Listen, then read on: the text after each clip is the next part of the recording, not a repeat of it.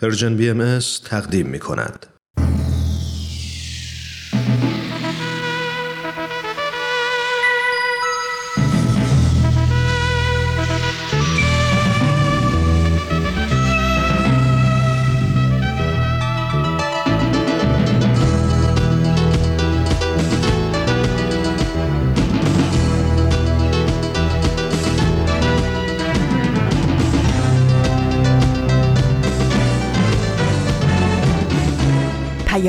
دوست. برنامه ای برای تفاهم و پیوند دلها.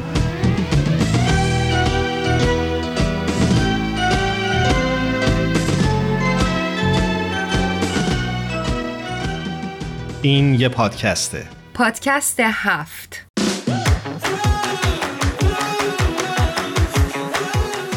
امروز جمعه دوازده شهریور 1400 برابر با 3 سپتامبر 2021 این هفتادمین قسمت از پادکست هفته.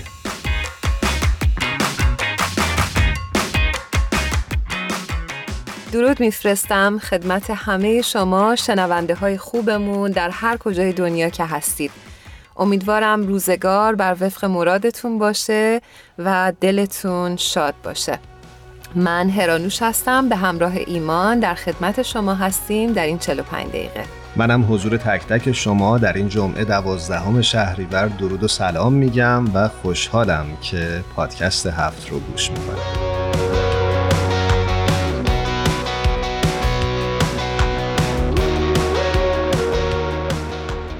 دوست داریم امروز ازتون بپرسیم که آیا شما هم دچار تعصب هستید؟ شما تو چه مواردی متعصب هستید؟ آیا نسبت به تیم فوتبال مورد علاقتون تعصب دارید؟ آیا نسبت به خانوادتون تعصب دارید؟ آیا روی ملیتتون متعصب و حساسی؟ آیا نسبت به مذهبتون تعصب دارید؟ اصلا تعصب چقدر درست در فرهنگ و زبان ما تعریف شده؟ آیا زمانی که از این واژه استفاده می کنیم معنای درستش در ذهن ما شکل گرفته یا خیلی وقتها به جای کلمات دیگه و به جای بیان احساسات دیگه از واژه تعصب استفاده می کنیم؟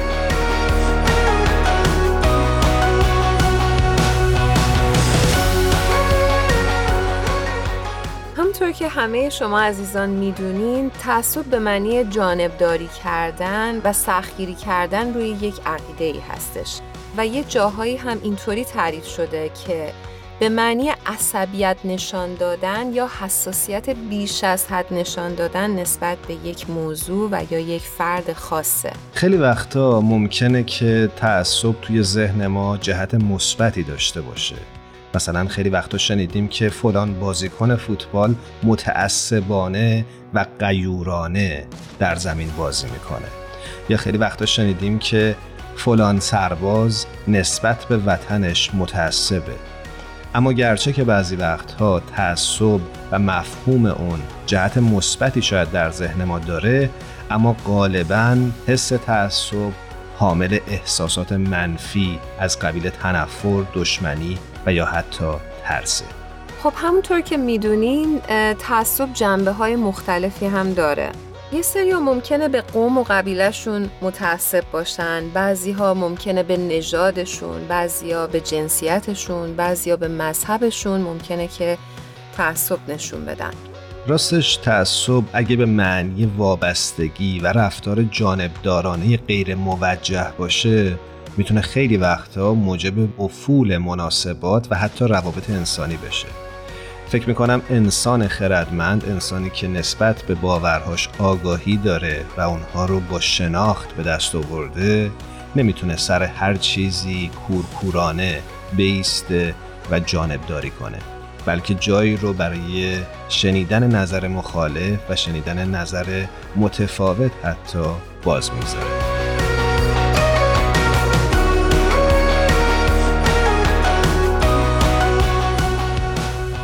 ایمان داشتم فکر می‌کردم که ما چجوری می‌تونیم این دیوارهای تعصب رو کم کم خراب بکنیم.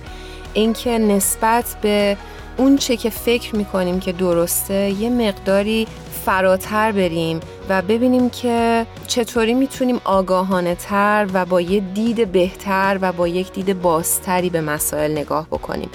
یعنی ما هر چقدر که نسبت به اقوام دیگه نسبت به نژادهای دیگه نسبت به مذاهب دیگه شناخت بیشتری پیدا بکنیم آروم آروم این تعصب در ما شکسته میشه.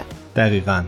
حالا بیشتر راجع به این صحبت خواهیم کرد اما اگه موافقی الان بریم سراغ آزین ایقانی که روی خط منتظر ماست.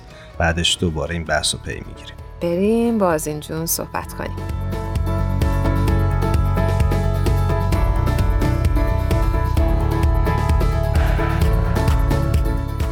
شنونده های خوبمون. آزین ایقانی عزیز رو روی خط داریم. بسیار خوشحالیم آزین جون. دوباره صدات رو میشنویم.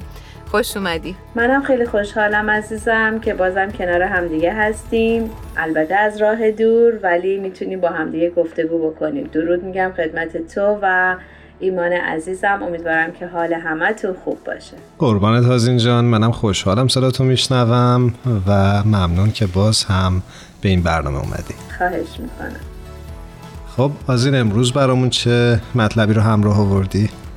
ایمان عزیزم اگر خاطرتون باشه چند وقت پیش صحبت کردیم درباره کمپینی به نام ایران بدون نفرت در واقع این یک هشتگ فارسی بود یا استاپ هیت پروپاگاندا که در این کمپین مردم خواستار پایان دادن حکومت ایران به چهل سال نفرت پراکنی علیه بهایان این کشور بودند و اگر خاطرتون باشه گفتیم که به سرعت این در حال انتشار پیدا کردنه.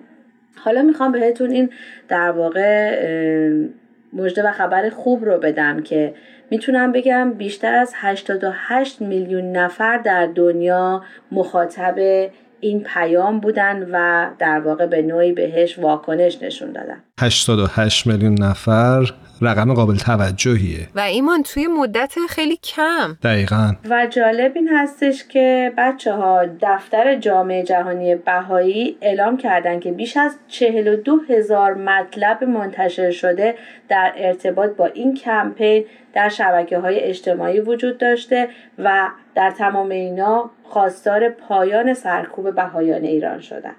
جالب این هستش که تعداد زیادی از افراد شناخته شده در جهان مثل هنرمندان، ورزشکاران یا سیاستمداران از جمله کسانی بودند که نسبت به این کمپین واکنش های بسیار خوبی نشون دادن.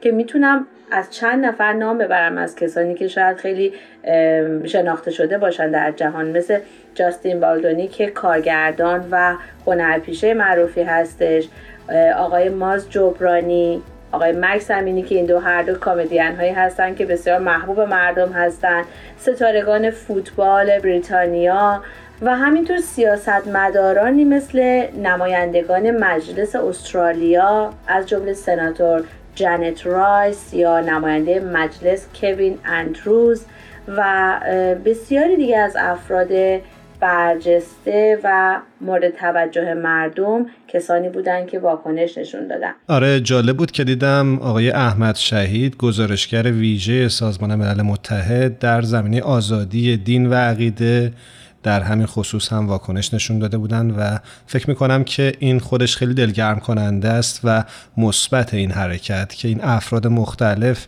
از پیشینه های مختلف می‌تونن که همبستگی خودشون رو با این کمپین اعلام کنن. کاملا درسته. من می‌تونم اضافه بکنم به حرف شما ایمان جان که مقاله در نشریه نیوزویک منتشر شده به عنوان نظام آپارتاید گونه حبس های ناعادلانه و توقیف املاک بهایان ایران که در این مقاله اونا انتقاد کردن از این مسائل و نوشتن که نفرت شیرازه اجتماع رو سست می‌کنه. فرایندی که طبیعتا به خشونت جمعی منجر میشه. دقیقا. آزین جون خیلی برای من جالب بود که یکی از ویژگی های متمایز این کمپین در واقع حمایت ایرانیان داخل و خارج از کشور از حقوق هموطنان باهایی خودشون بودن و دیدیم که خانم نرگس محمدی فعال برجسته حقوق بشر ساکن ایران در فضای آنلاین به اطلاع رسانی در مورد این کمپین برای فارسی زبانان اومدن صحبت کردن. بله هرانوشان و البته خانم نرگس محمدی که در ایران این کار کردن و خیلی جالب بوده اما باز افراد شناخته شده دیگه مثل مسیح علی نژاد آزاده پورزن مهناز افشار که بازیگر سینما هست سینا ولی الله که این روزها خیلی مورد نظر همه هست و برنامه های تلویزیونیش خیلی در واقع مخاطب زیاد داره و اساتید دانشگاه مثل عباس میلانی امار ملکی و گلناز اسفندیاری که خبرنگار هست هم به این موضوع واکنش نشون دادن. خیلی هم خوب. بله. و به طور مثال آقای عباس میلانی که پروفسور تاریخ در دانشگاه استنفورد هستن میگن که این کمپین به شکسته شدن دیوار وحشتناک سکوت در مورد بیعدالتی های تاریخی و خشونت علیه بهایان ایران کمک کرده. و در پایان هم اجازه بدیم مطلب رو با نقل قولی از خانم دوگال نماینده ارشد جامعه جهانی بهایی در سازمان ملل متحد تموم بکنم که ایشون میگن ما از همبستگی فوقالعاده جهان با بهایان ایران صمیمانه قدردانی می‌کنیم. این فعالان و شخصیت های برجسته با حمایت از این کمپین یک صدا اعلام کردند که حکومت ایران باید نفرت پراکنی علیه بهایان و همه اقلیت های اون کشور رو متوقف کنه و حقوق تمامی شهروندانش رو رعایت بکنه. ما هم امیدواریم که این اتفاق بیفته و دیگه شاهد چنین نفرت پراکنی و چنین تبعیض های نه علیه بهایان و نه علیه هیچ گروه دیگری در ایران نباشیم. به امید اون روز.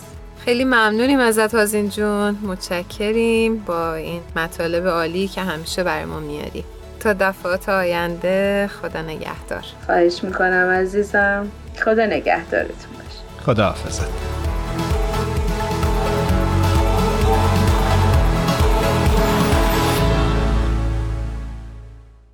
ترانه‌ای که خواهید شنید از هنرمند عزیز کشورمون ابی با عنوان پوست شیر.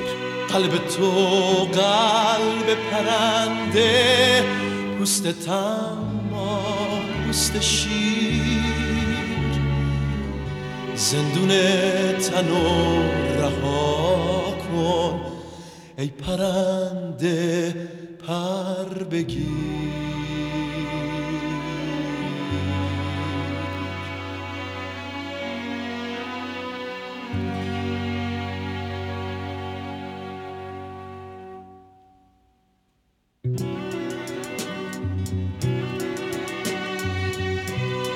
اونور جنگل تن سبز پشت دشت سر به دامن.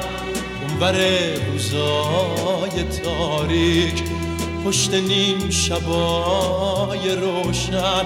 برای باور بودن جایی شاید باشه شاید. برای لمس تنش کسی باید باشه باید که سر خستگیاتو به روی سینه بگیره.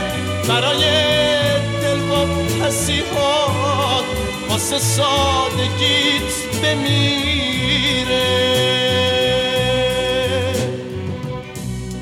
قلب تو قلب پرنده پوست تمام پوست شیر زندون تن و رها کن ای پرنده پر بگیر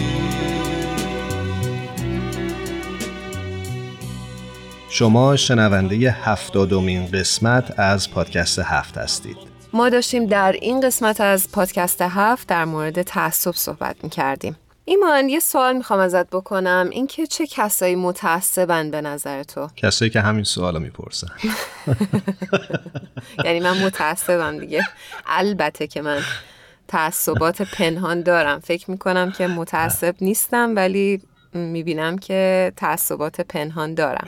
حالا اینکه شوخی بود اما فکر می‌کنم که خیلی از ما نه تنها تو حتما جایی در وجودمون نسبت به برخی مسائل تعصب نشون میدیم. و خیلی هم دور از ذهن شاید نیست. برای اینکه بسته به شرایطی که درش بزرگ شدیم ناخداگاه نسبت به برخی موارد یا برخی پدیده ها جانب دارانه عمل می‌کنیم و فکر می‌کنیم.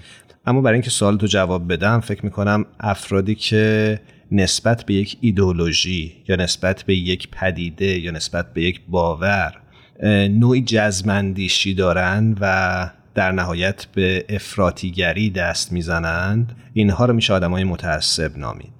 ایمان اینا در مقابل دگراندیشان در واقع یکم کم تحمل و انعطاف ناپذیرن. یکم خشنن و برای اینکه اعتقادشون رو به کرسی بشونن معمولا مصالحه ناپذیرن. و یا حتی در موارد خاص فکر می‌کنم از حذف فیزیکی مخالفینشون هم ابایی ندارن. بله متاسفانه می‌بینیم در سر تا سر دنیا که این زیاد به چشم می‌خوره. اما فکر می‌کنم که یک خصوصیت دیگه که در افراد متعصب هست این باور هست که راه اونها و افکار اونها برتری و مزیت خاصی داره نسبت به دیگران و اونها هستن که تنها حقیقت و راه درست رو می‌شناسن. و فکر می‌کنم که از دیگران در واقع یک دشمن فرضی می‌سازن و به این علت هستش که این کار رو انجام میدن.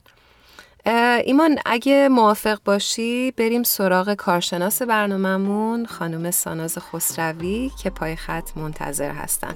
حتما. بریم صحبت کنیم.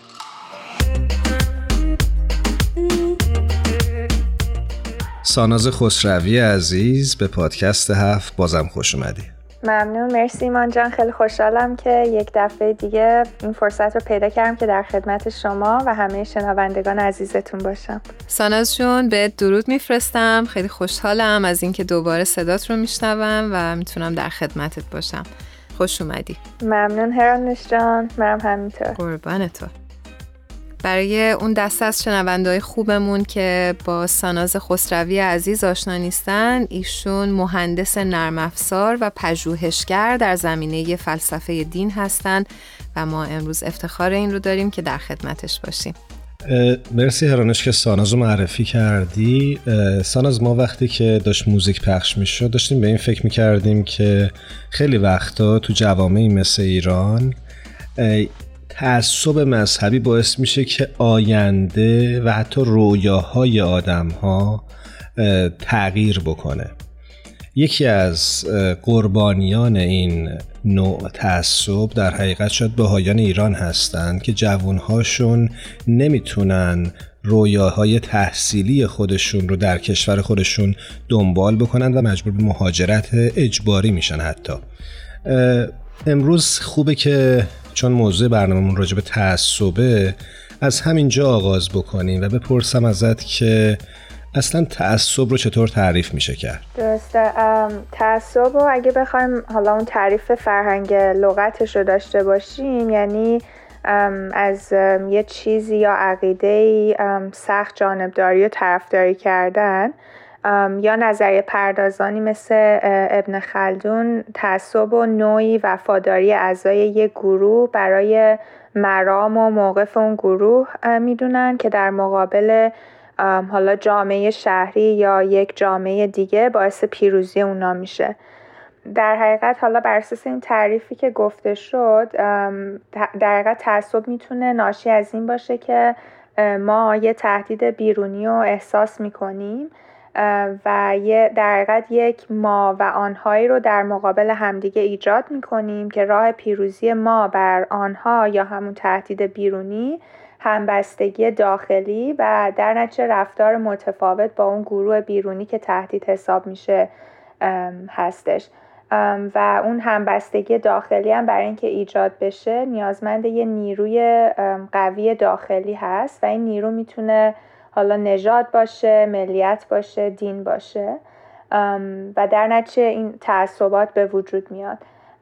برای مثال اگه من می‌خوام یه مثال بزنم سفید پوستان سیاه پوستان رو تهدید می‌بینن و به همین دلیل به نژاد و برتری نژادی سفید متوسل میشن برای اینکه اون اتحاد رو بین خودشون به وجود بیارن و بتونن بر گروه های نژادی دیگه غلبه بکنن. در حقیقت همین جانبداری از اون ایده برتری نژادی رو میگیم تعصب. متشکرم ساناز جون. خواهش می‌کنم. ساناز جون من خواستم بپرسم انواع تعصب چی هست؟ آره حتما. تعصب انواع مختلف داره. تعصب نژادی داریم دینی داریم ملی داریم. حتی تعصبات توی زمینه ورزش زمینه علم تعصبات جنسیتی داریم و شاید هم بتونم بگم که یکی از پررنگترین نوع تعصبات تعصب دینیه. داشتم یه سری آمارا رو میخوندم که برای مثال توی یه کشوری مثل انگلیس افراد وقتی ازشون نظرسنجی شده بود خیلی آدما موافق این بودن که با نژادهای دیگه ازدواج کنن ولی موافق این نبودن زیاد که با دینهای دیگه ازدواج بکنن. خب البته به نظر من سخته که یکم بگیم که تعصب دینی پررنگ تره ولی خب بسته به جوامع مختلف می‌تونه این تعصبات هم متفاوت باشه. مثلا توی یه جوامع یه فرهنگی و یه نژادی تعصبات دینی می‌تونه پررنگتر باشه یا توی جوامعی که حالا تنوع بالاتر نژادی وجود داره یا جوامع سکولارتر هستن تعصب تعصب نژادی پررنگتر باشه. برای مثال حالا توی جامعه ایران تعصب دینی پررنگتره به خاطر حالا اون نوع حکومت و پیشینه مذهبی و همچنین این مذهب هم در حقیقت یک عاملی بوده در طول تاریخ برای اتحاد مردم در برابر یک قدرت خارجی یا تهدید بیرونی همونطور که توی اون تعریف تعصب گفتیم. مثلا وقتی که جنبش تحریم تنباکو توی ایران به وجود اومد دین یه نقش متحد کننده داشت.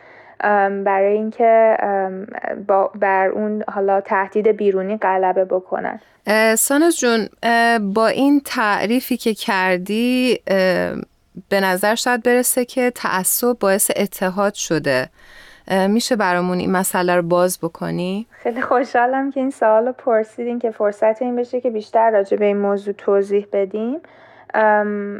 فکر می‌کنم که درسته که اون دین یا حالا نژاد می‌تونه که باعث و اون در حقیقت اون تعصبات دینی و نژادی می‌تونه باعث اتحاد و همکاری بین اعضای گروه بشه. ولی این باید ما به اون هدف نگاه بکنیم و اینکه اون اتحاد و اون همکاریه در نهایت قراره به کجا برسه. و تقریبا توی همه این مثال هایی که من حالا به ذهنم می‌خوره این اینها همشون یک اتحادی به وجود میاد بین اعضای گروه برای اینکه بتونن غلبه بکنن یا به جنگ یک گروه دیگه ای برن. یعنی هدف نهایتا تخریبه و هدف سازندگی نیست. یعنی اون اتحاده باعث سازندگی نمیشه. و نهایتا هم وقتی که حالا غلبه صورت می‌گیره یا شکست صورت می‌گیره این اتحادهای به صورت به قولن خیلی تصنعی ساخته شده از هم میپاشه. یعنی چیز واقعی نیست. اون اتحادی نیست که بر اساس یگانگی و یگانگی نوع بشر باشه. دقیقا. و خب اثرات مخرب تعصبات دینی هم که خب توی تاریخ نمونه هاش بسیار دیده میشه. اون جنگ های بین مسیحیان و مسلمانان نسکشی های گروه نژادی و دینی مختلف تروریست به نام دین و همونطور هم که گفتیم همه این از اونجای سرچشمه می‌گیره که من خودم و ایدئولوژیم و نظرم رو تنها نظر درست و برحق می‌دونم و بقیه که مثل من فکر نمی‌کنن رو یه تهدیدی می‌بینم برای اون ایدئولوژی. به همین دلیل به همه وسایل مختلف متوسل میشم تا این عامل بیرونی اون تهدیدی که دارم می‌بینم رو از بین ببرم. حالا این این وسیله می‌تونه جنگ و ترور باشه یا می‌تونه یه رفتار متفاوت و تبعیض‌آمیز باشه. مثلا همون مثال مثال محرومیت از حق تحصیل رو که زدیم در حقیقت اون تعصب نتیجهش یه رفتار متفاوتی میشه بین حالا افراد غیر بهایی جامعه ایرانی و بهاییان که بهاییان به خاطر اون تعصب مذهبی مورد تبعیض قرار می‌گیرن. مرسی از توضیحت ساناز. داشتم فکر می‌کردم که آدم های عادی چه کار می‌تونن بکنن که جلوی این طوفان تعصب بیستن و این صد و خراب بکنن و جامعه سالمتری رو داشته باشیم؟ خیلی سوال خوبی پرسیدیم آنجا. من فکر کنم که اگر که بخوام به این سوال جواب بدم برگردم به اون تعلیماتی که آین باهایی داره به پیروانش آموزش میده و از اونها می‌خواد که اونها رو سرلوحه زندگی فردیشون قرار بدن تا بتونن بر اون تعصباتی که ممکنه که همه ماها به دامش بیفتیم آگاه بشیم و یاد بگیریم که چجوری اون تعصبات رو کنار بذاریم و پرورششون ندیم. خب اولینش این است که آین باهایی یکی از اصول دوازدهگانهش ترک تعصباته و در حقیقت تعصبات رو عامل تخریب بنیان انسانی می‌دونه. خب توی دیانت باهایی همه چیز حول اصل وحدت نوع انسان یا اون یگانگی نوع انسان میچرخه. یعنی اینکه همه انسان ها به لحاظ روحانی یکسان خلق شدن و هیچ برتری و بهتری و بین انسان ها وجود نداره. به همین دلیل تمام احکام دیانت باهایی هم داره به ما کمک می‌کنه که ما این بینش یگانگی نوع انسان رو بیش از پیش قبول بکنیم و زندگیمون رو بر پایه اون بچینیم. حالا اگر چند تا مورد رو من بخوام ذکر بکنم یکیش اینه که یکی از اصولی که توی دیانت باهایی وجود داره بحث تحری حقیقت یا جستجوی آزادانه حقیقت هست. اینکه من خودم به عنوان یه شخص وظیفه تحقیق و پیدا کردن جواب برای سوال هام رو دارم و اینکه حقیقت نزد یک نفر نیست. و من به عنوان یک فرد باید برم و تحقیق بکنم با دیده کنجکاو به مسائل مختلف نگاه بکنم. و بتونم اون جواب سالهای خودم رو پیدا بکنم.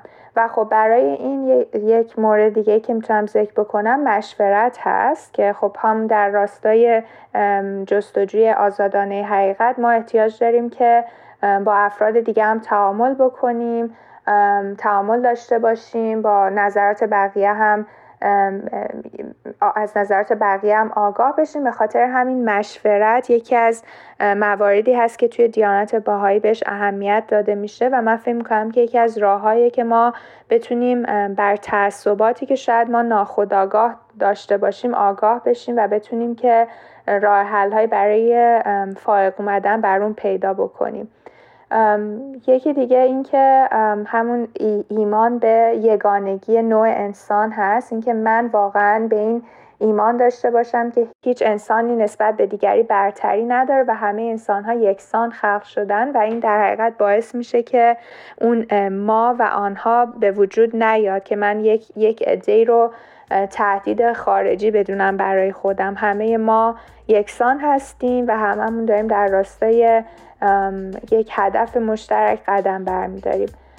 مسئله بعدی ایده این تداوم پیام الهی هست. اینکه توی دیانت باهایی ما چیزی به عنوان آخرین پیامبر یا آخرین دین نداریم و تمام ادیان گذشته رو قبول داریم و اینها رو در حقیقت در راستای یک هدف و یک یک هدف برای بشریت می‌دونیم. به خاطر همین هیچ خودی و غیر خودی نداریم از این بابت.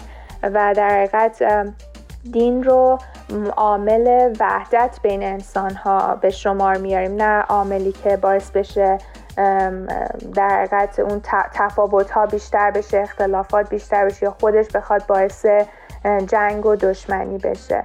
و دین رو میگیم که باید باعث صلح بشه و این هم از همون ایده تداوم پیام الهی یا تداوم ادیان الهی حاصل میشه.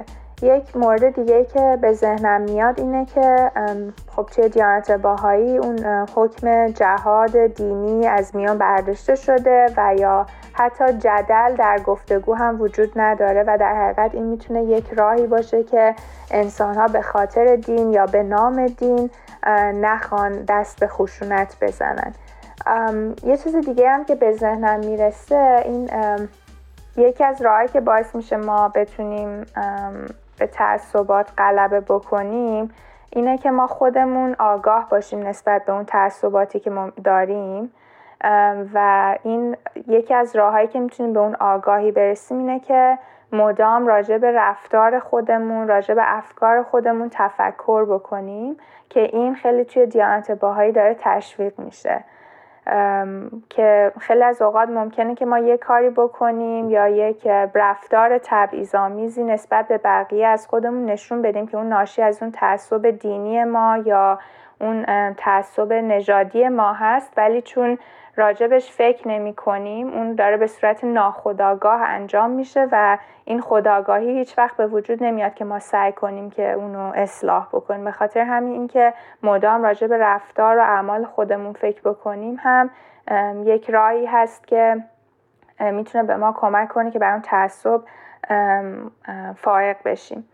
یک چیز دیگه هم که حالا به عنوان نکته آخر می‌تونم بگم اینه که منشم خودم فکر می‌کردم که خب این که مثلا ما انسان ها شاید توی ظرفا و کتگوری های مختلف می‌ذاریم هم باعث این به وجود اومدن این در چند دستگی و در حقیقت اون گروه بندی بشه. اینکه مثلا خب یک عده باهایی هن یک عده مثلا مسیحی هن یک عده مسلمونن و در حقیقت این اینا این دست بندی ها شاید باز برمیگرده به همین که اوکی ما یه سری خودی داریم یه سری غیر خودی داریم یه سری ما داریم یه سری آنها داریم. چیزی که به یادم اومد این نسی است که همه از بچگی شاید شنیدیم اینکه باهایی را به صفت شناسن نه به اسم.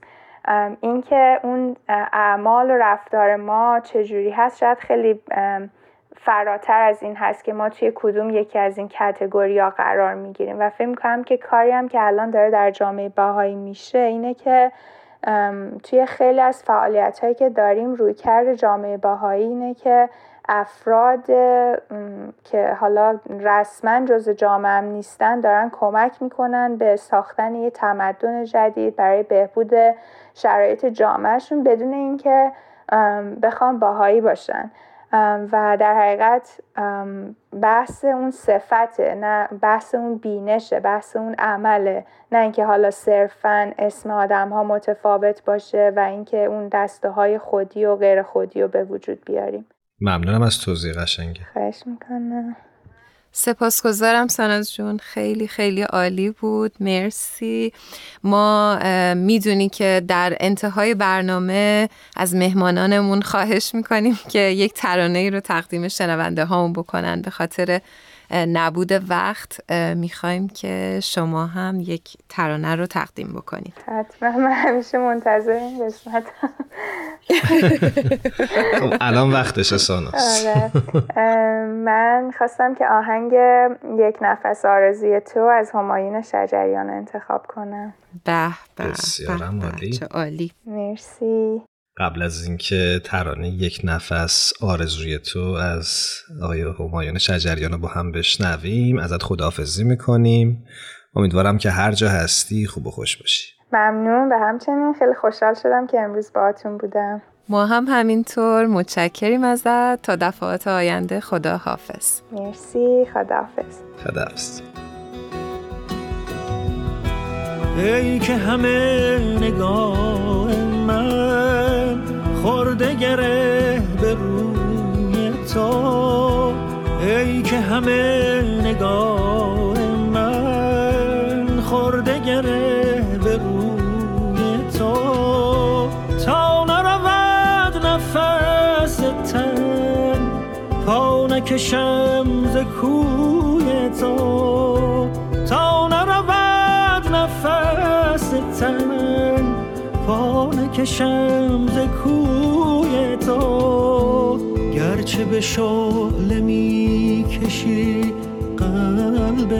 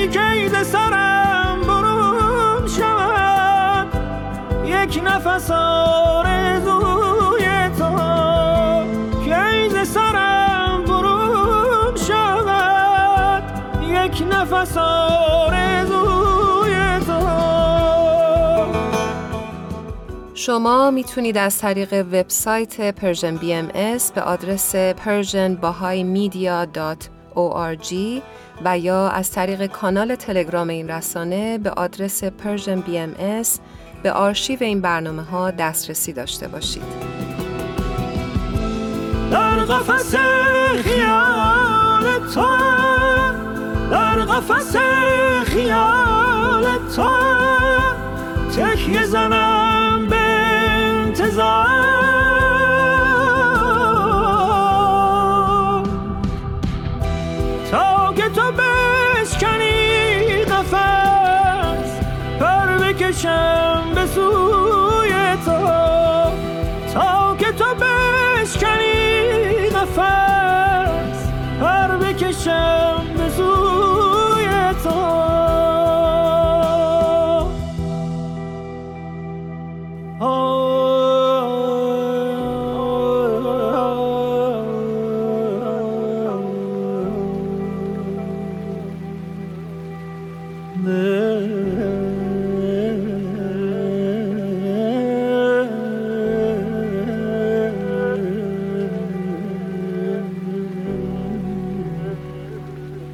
پر بکشم به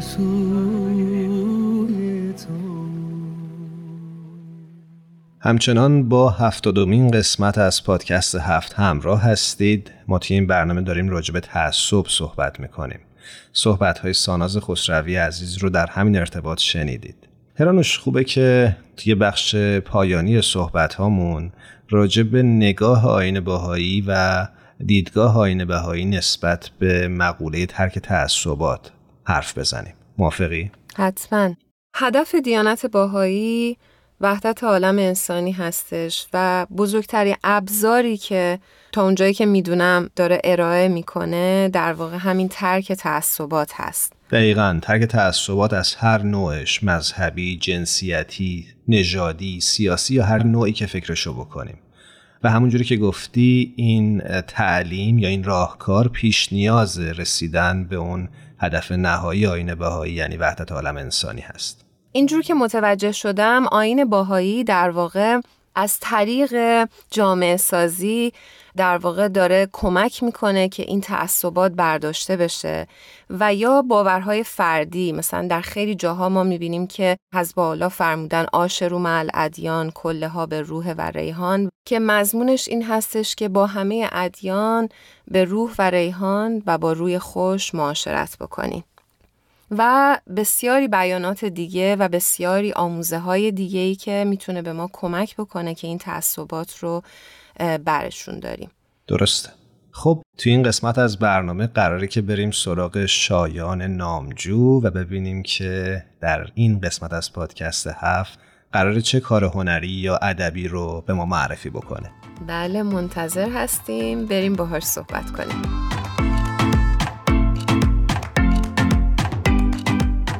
شایان نامجوی عزیز به برنامه خودت خوش اومدی. مرسی ممنون. خیلی خوشحالم که یه بار دیگه در کنار شما و شنونده های عزیز پادکست هفت هستم. شایان جان منم خدمت درود میفرستم. خیلی خوشحالم دوباره بعد از مدت ها صدات رو میشنوم. مرسی منم همینطور. شایان جان این هفته برای ما چه مطلبی چه کتابی چه فیلمی چی آماده کردی؟ امروز در بخش هنری پادکست هفت معرفه یک کتاب داریم به اسم سهشنبه ها با موری یا همون Tuesdays with موری به به. این کتاب خیلی خوبیه. یکی از کتابای مورد علاقه خود منه. دقیقا منم خیلی این کتاب به دلم نشست. دو بار خوندمش. دقیقا خیلی کتاب جالبیه. این کتاب که یکی از کتاب پرفروش سال 2000 توی فهرست نیویورک تایمز رو نویسنده آمریکایی میچ آلبوم نوشته. و اینو اضافه کنم که سهشنبه با موری برای اولین بار توی سال 1378 توسط محمود دانایی توی ایران ترجمه شد. چالی امیدوارم که شنونده همون فرصت کرده باشن این کتاب بخونن. یا اگه تا الان این فرصت فراهم نشده حتما برن سراغش. قبل از اینکه داستان کتاب رو بگم می‌خوام شما رو یکم بیشتر با نویسنده کتاب آشنا کنم اگه موافق باشید. خیلی ممنون میشیم. میچ آلبوم نویسنده روزنامه نگار فیلمنامه نویس نمایشنامه نویس مجری رادیو و تلویزیون و نوازنده است. آلبوم بیشتر به خاطر داستانه الهام بخش و موضوعاتی که با کتاب ها و نمایشنامه ها و فیلماش در پیونده شناخته میشه. شاین جان ممکنه برامون یه مقدار خلاصه ای از این کتاب رو برامون بگی که شنونده ها در واقع یکم خوششون بیاد و برن کتاب رو بخونن. حتما. داستان کتاب که داستان واقعی اونجا شروع میشه که میچ آلبوم که اون موقع ستون نویس موفق توی روزنامه دیترویت فری پرس بوده استاد قدیمی جامعه شناسی خودش رو توی یه برنامه تلویزیونی می‌بینه و بعدش هم تصمیم می‌گیره به ماساچوست بره تا اون رو ملاقات کنه. دقیقا توی همون زمان یه سری اعتصابات توی محل کارش به وجود میاد که باعث میشه میچ بتونه هر هفته سه شنبه ها به دیدن موری بره. این کتاب 14 دیدار سه شنبه های این دو رو تعریف می‌کنه. شاید جان تا اونجایی که من یادمه شوارتز در واقع استاد میچ به بیماری ALS مبتلا بود. یادم یعنی اینجوری یادم میاد. آره؟ دقیقا همینطوره. بیماری ALS یه بیماری که باعث میشه اعضای بدن از کار بیفته. و دقیقا موری شوارتز با اینکه می‌دونه مرگش نزدیکه ولی با زندگی و انسانها توی صلح و یه جورایی با قبول کردن آلبوم و جواب دادن به سوالاش دنبال رسیدن به کمال خودشه. اونا هر هفته درباره موضوعی مثل افسوس و حسرت های زندگی، خانواده، فلسفه، ازدواج و مرگ صحبت می‌کنن. توی این جلسه های آخر عمر موری روش های چجوری زندگی کردن رو به آلبوم یاد میده. موضوعی که مطرح میشه شاید دقدقه های مشترک خیلی از آدما باشه و جوابای عمیق و فلسفی موری می‌تونه تا مدت ها ذهن ما رو مشغول کنه. بخوام بیشتر توضیح بدم اینجوریه که مخاطب کتاب این شانس رو داره که توی این جلسه که موری و آلبوم دارن با هم صحبت می‌کنن شرکت کنه و درس زندگی یاد بگیره. دقیقا این که گفتی برای خود من خیلی جالب بود و خوندنش و حتی شنیدن کتاب صوتیش همیشه در خاطرم موند. می‌خواستم ازت بپرسم برای خودت چه اهمیتی داشت که کتاب سه شنبه ها با موری رو انتخاب کردی؟ خیلی سوال خوبیه. به نظر من توی کتاب یک رویاروی تازه رو با مرگ می‌بینیم ما. اینکه موری از مرگ نمیترسه اصلا و خیلی منطقی اونو قبول کرده. حتی توی آخرین روزهای عمرش به فکر رسیدن به کمال و آگاهی بخشی به انسانهای اطرافشه و این مسئله خیلی اونو جذاب می‌کنه توی کتاب. دقیقا. خیلی کتاب روونیه خیلی ساده نوشته شده ولی بسیار عمیقه و خیلی خیلی تفکر برانگیزه.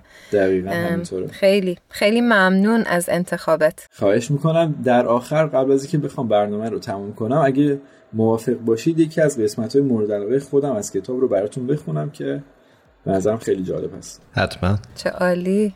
موری میگه در طول تمام زندگیم به هر جایی رفتم انسانهایی رو دیدم که خواهان به دست آوردن شیء جدیدی بودن. خریدن اتومبیل جدید و اسباب و اساسی جدید. و پس از آن خواهان این هستند که در مورد آن با تو حرف بزنن. حدس بزن چه چیزی خریدم. میدانی تفسیر من از این قضیه چیست؟ این افراد آدمهایی بودند بسیار بسیار تشنه عشق و محبت که به جای عشق برای آن جایگزین هایی تعیین کردند.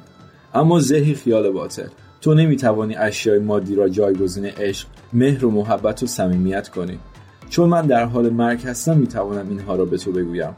وقتی تو بیشتر از هر زمانی به عشق نیاز داری نه پول و نه قدرت احساسی که در پی آن هستی رو به تو نخواهند داد.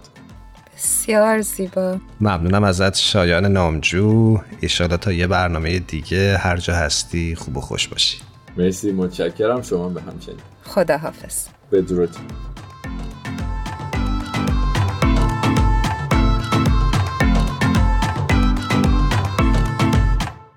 حضرت عبدالبها در یکی از خطابات خودشون میفرمایند اگر دین سبب نزاع و جدال گردد البته بیدینی بهتر است. امیدوارم روزی بیاد که همه ما فارغ از باورهامون و تعلقات قومی و قبیله‌ای و قلبیمون بتونیم با هم به صرف کرامت انسانی محترمانه رفتار بکنیم. امیدواریم. اینجا جا داره که از همه تهیه کننده های خوب برنامهمون از الهام، تارا، بدی و میساق عزیز نهایت تشکر رو داشته باشیم. از شما هم ممنونیم که تا پایان هفتادمین قسمت پادکست هفت با ما همراه بودید. هر کجا هستید روز و شبتون خوش. خدا نگهدار.